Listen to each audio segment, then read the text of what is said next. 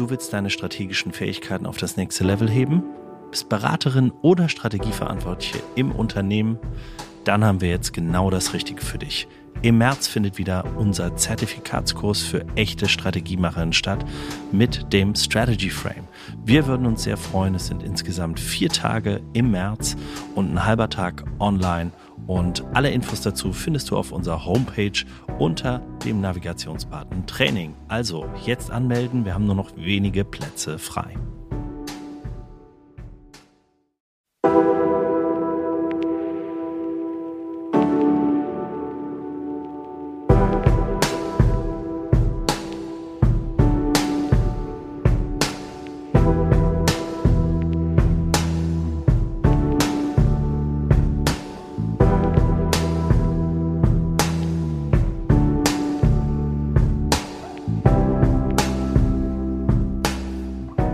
So, welcome to Hope is Not a Strategy, the podcast with strategy stories by and for real strategy makers. My name is Christian Underwood, entrepreneur and strategy maker. My name is Jürgen Weigand. I'm a professor of economics, as you have already heard, at WHU, Otto Beisheim School of Management, which is based in Vallendar in Düsseldorf in Germany. With our podcasts, we try to demystify strategy and show that strategizing can be a very valuable and useful approach in very volatile times as we're in right now. And today, as Jörg said, uh, we do it for the first time live, Jürgen, and uh, I'm really happy to be here in Luxembourg. So thank you very much for this opportunity at uh, the Sustainable Banking Forum, which is really special for us to be here. So thanks a lot. Um, yeah, yeah, we're actually very intrigued doing a podcast live now yes. with an audience which is digital. But first of all, my our thanks go to Jörg and Daniel for having invited us and giving us the opportunity to share our thoughts on a very important topic, namely sustainability in the banking sector. Absolutely, Jürgen. And today we have a special audience. Currently, there are around 100, 120 people out there, bankers out there um, in front of their uh, screens uh, with a special interest to understand how sustainable uh, how sustainability should work in their institution. And there will be plenty of inspiration as Jörg already said. And uh, yeah but why are we here Jürgen? This is a question now. We introduced ourselves um, yeah we love strategy. So that's our passion. And uh, in these uncertain times only one thing is certain uh, hope is not a strategy. and uh, a forward looking direction for your bank has never been more important, especially when it comes to sustainability and ESG. And as always, we start our podcast with a nice leading question. And with this tradition, we don't want to break today, Jürgen. Okay. So um, I think climate change is the biggest market failure in history. And what is our answer? The market with the banks should solve it now. So the question uh, for me is can banks invent something really disruptive, something that radically changes the world to a positive? Or don't they often do more harm than good? Thank you, Christian, for this provocative uh, question. Since I'm an economist, I start with the first part, namely, is climate change indeed a market failure? Mm -hmm. So I don't want to really dig into economic theory, but uh, yeah. climate change is not a market. It's a very, very important external force disrupting many things right now and also affecting markets in a way we haven't thought about before. Mm-hmm. Uh, those of you who are a little bit familiar with economic terms, there is uh, externalities, so things that spill over uh, in unintended, basically. And here, for the first time, at least in, in recent history, it's the global activities that spill over in a way that endanger our planet. So I think we all have to play a role in that, and banks, of course, specifically. Well, the other question have banks done more harm than good? Well, uh, recently banks have been badmouthed for their mm. behavior. Everyone thinks back to the financial crisis of 2008, and banks didn't play that kind of responsible role we would have expected. But still, the history of banks is much longer. It goes back to the Middle Ages, right? When somewhere in Italy, money changers took care of your money and helped uh, travelers to not be put at risk. So, in that sense, they have a role to play. They're intermediaries, which is a good thing. It alleviates, it facilitates business, of course, but it's also a problem for the banks because intermediaries, since they make money, they are target to be basically replaced and displaced.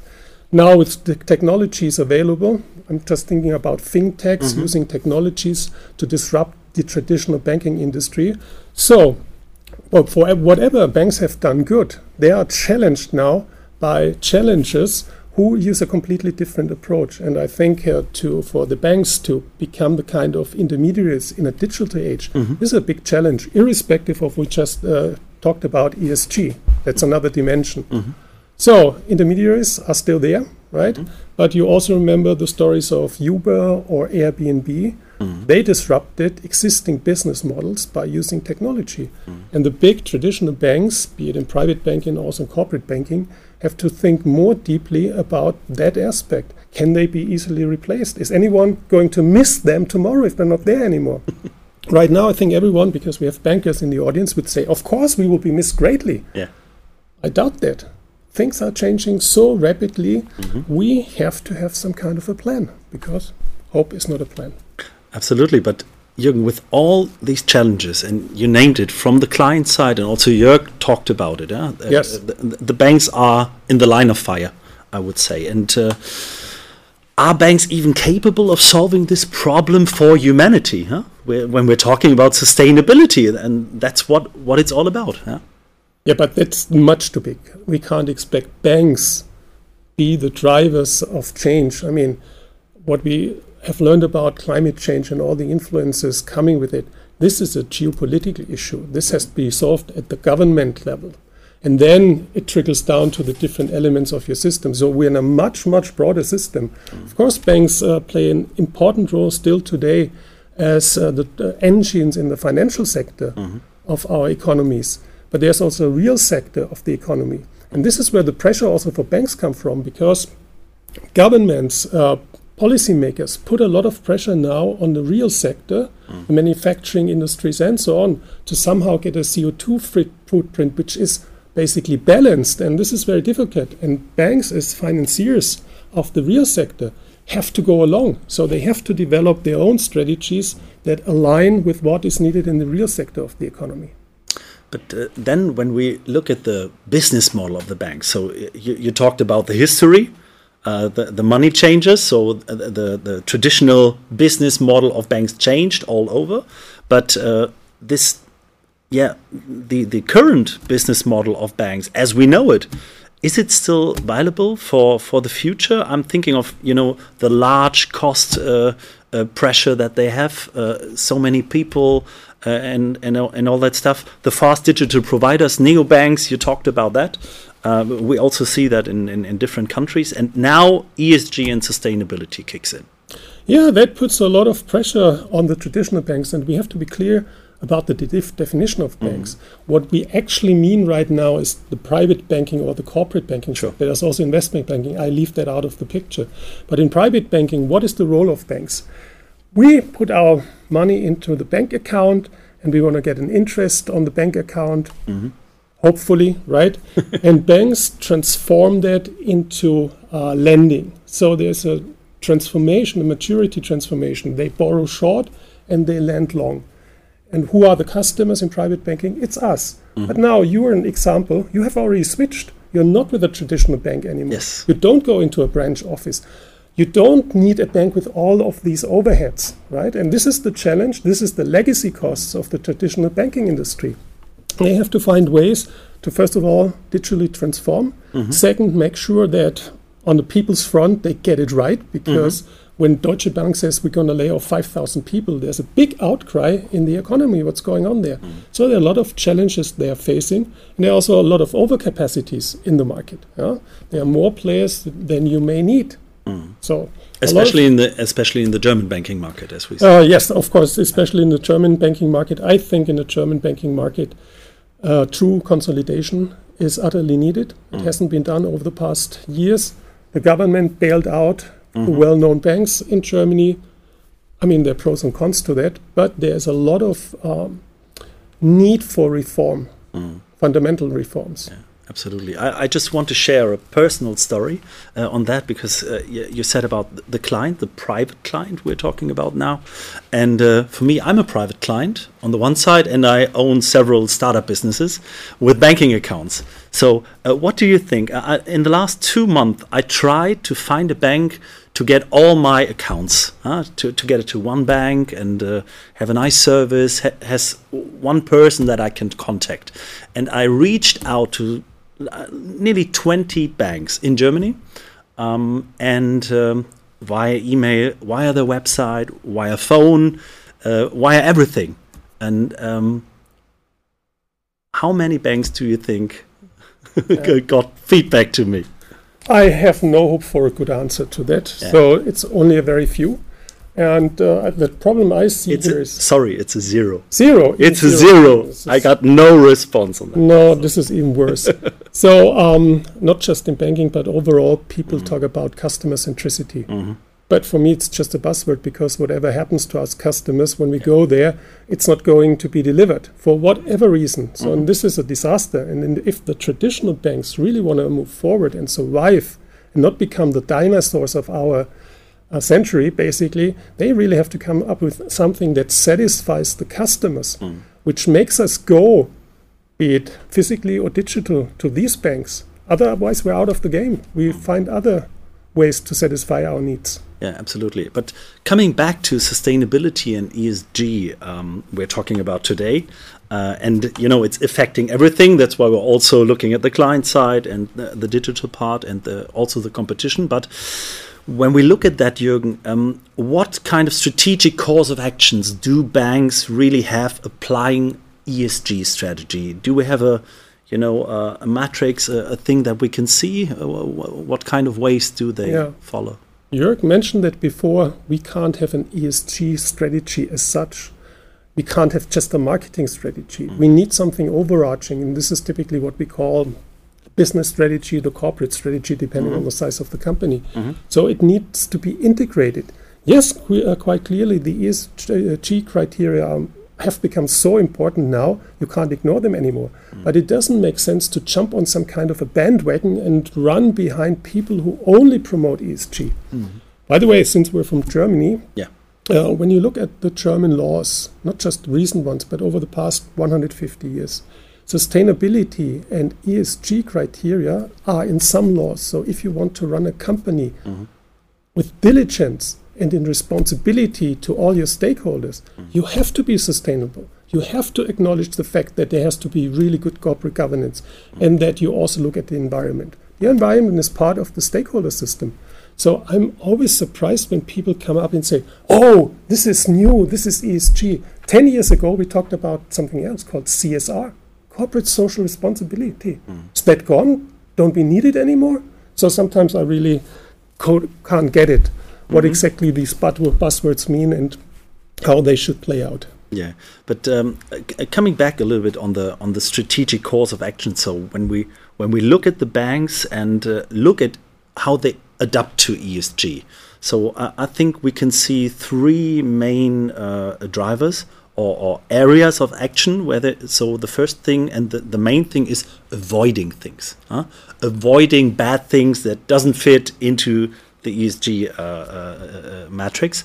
then we have things where they're promoting stuff, which I think is also a really, really good thing, promoting the good, the positive one. But on the other hand, we have then a third one, and this is always when you look at the percentages what uh, banks are really doing, and this is the real impact area, the where they are really promoting the change. And you already said it in the past, banks are not the driver of the change, but they can be a driver of the change. Absolutely, they can be part of the change. Uh, I said earlier that um, intermediaries facilitate mm. business, and as facilitators, they can also be catalysts. So if they have clients to with whom they have to align because the clients need ESG as part of their overarching strategy, yeah. they can do the same for themselves, right? Integrated, and they can be proactive we love strategy, right? And strategy is all about being proactive, not waiting for things to happen, but mm-hmm. looking ahead, anticipating things, consequences of changes. So if I'm proactive, I'm in that area you just mentioned, promotion and change rather than just avoidance. Avoidance is something mechanic. So you have some kind of a regulation and now you have to do it. And you go through it and you try to avoid all kinds of things that could be harmful. And then you identify what things are harmful. Rather than being proactive and going out there, talking to the clients, talking to other stakeholders, saying, well, what is it that you expect from us? Uh, customer centricity is one aspect. I would call it stakeholder centricity. Who is on board? Who has to be integrated when we think about our business strategy to be aligned with ESG criteria? So this is a much bigger thing. When but but but just let me uh, let me do an example. I'm you know i'm in, in strategy consulting as you know and uh, there are a lot of business owners uh, that i work with and when they now think on esg uh, they always think on maybe will i get a the, the next financing for my company? Uh, do i met all the criteria? And they are really afraid if a bank now relies too much on the passive avoidance strategies uh, maybe tomorrow they reject a customer uh, or refuse financing because they do not meet certain environmental criteria but then on the other side uh, people may be laid off and then it comes to the S in ESG, and uh, the bank itself heard then social criteria. So, will banks now become the yardstick for responsible corporate governance with a little role model from them in the past? I think uh, it's completely irrespective in which area of business you are. You are responsible. If you run a company, if you have people employed, then you're responsible. As an entrepreneur, as a senior executive, you're responsible and accountable for what you have been doing and will be doing. Um, and for banks, the same holds. huh? Of course, the social component is an important one. And again, I'm always surprised that this is now, especially in Germany, so lifted. Mm-hmm. Why? Because we live in a social market economy. This is how I grew up as an economist, talking about social aspects mm-hmm. at the macro level, but they also have to be implemented at the micro level. And I think what needs to be done on the banking front is if you have clients, they will be afraid of paperwork. What does it mean for me? Mm-hmm. huh? Does it destroy my business model? Explanations, helping them understand what they can do and what they could do. Hmm. So banks should create some kind of an information advantage, trying a challenge, something they actually don't like, into something that gives them an advantage. Absolutely. So let's look at the various strategic levels, Jürgen. You already mentioned uh, some of them, and also Jörg did that with the walk the talk thing, and not just thinking on the ESG strategy, uh, because there's also, let's say, the sustainability strategy that can be a different one than to adapting to ESG, and then we have also, of course, the risk strategy of a bank, as we saw it on the slide, um, but also the product strategy. So it's the next thing. And with product strategy, business strategy comes in, and then corporate strategy. But we see even banks now looking at their mission or vision statement or their purpose and trying to incorporate now sustainability there. And uh, for me, I always ask the question if, as a bank, you haven't had that much to do with sustainability in the past, uh, yeah, what do you think about that? Is that really walk the walk the talk is going to the future? But you know, now all banks try to be sustainable. Christian, not all of the banks want to be sustainable. Everyone tries to be sustainable. Everyone, yeah. and actually, right. coming back to what I said, said earlier, um, as leaders, as entrepreneurs, as managers, we have to have that kind of sense of urgency for sustainability because I can't just take a short term perspective and after that perspective, I don't care anymore. We're responsible beyond our own tenure. And this is now why I would address the leaders, the senior executives. You are responsible and accountable beyond your own tenure. So you have to look ahead and make your organization sustainable. And this is also something the banks have to do. No other way. Otherwise, it's, well, empty no one else will do it for them. Huh? Yeah, no one else will do it for them. Abs- Absolutely. But uh, looking at the customer side and looking, yeah, maybe on the for the position point of view. So coming back a little bit more to uh, that strategy thing, how do you think is differ uh, differentiation possible from the competition when we're now coming to green products?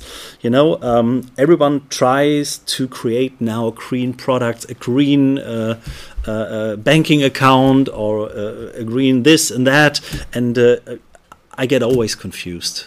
so, what what do you think clients think about such stuff? See, my area of expertise is all about competitive strategies, mm-hmm. competition, mm-hmm. and also competition policies. So I have to deal with that question basically on a daily basis. Yeah. How can we be different from the competition? Mm-hmm.